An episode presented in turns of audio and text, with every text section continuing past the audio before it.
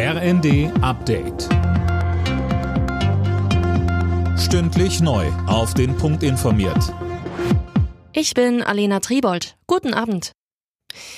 Die an die Omikron-Variante angepassten Corona-Impfstoffe dürfen nun in der EU eingesetzt werden. Die Europäische Arzneimittelbehörde hat grünes Licht für die Mittel von BioNTech und Moderna gegeben.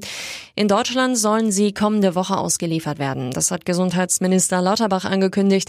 Er rät dazu, mit der nächsten Impfung bis dahin zu warten. Wegen des angekündigten Pilotenstreiks streicht die Lufthansa morgen fast alle Flüge von und nach Frankfurt am Main sowie München. Betroffen sind 800 Verbindungen. Philipp Rösler mit den Infos. Vereinzelt fallen auch heute schon Flüge aus. Laut Lufthansa werden insgesamt rund 130.000 Passagiere von den Streiks betroffen sein. Sie sollen heute informiert und wenn möglich umgebucht werden. Die Gewerkschaft Vereinigung Cockpit fordert für die Piloten unter anderem 5,5 Prozent mehr Geld.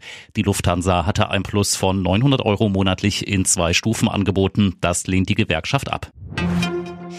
Eine Mehrheit in Deutschland ist für eine Deckelung der Energiepreise und wünscht sich eine Nachfolgeregelung für das 9-Euro-Ticket.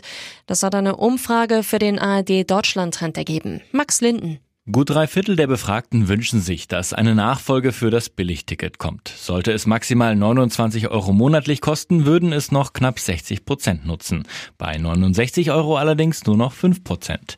Einen möglichen Preisdeckel für einen Grundbedarf an Strom und Gas begrüßen 75 Prozent der Befragten. Auch andere Entlastungsmöglichkeiten wie Einmalzahlungen, höheres Wohngeld oder die Ausweitung der Pendlerpauschale finden viel Zustimmung. Für die im Zweiten Weltkrieg entstandenen Schäden will Polen von Deutschland 1,3 Billionen Euro haben. Über Reparationen in dieser Höhe soll verhandelt werden, fordert Polens Regierung. Die Bundesregierung lehnt alle Reparationsforderungen ab. Alle Nachrichten auf rnd.de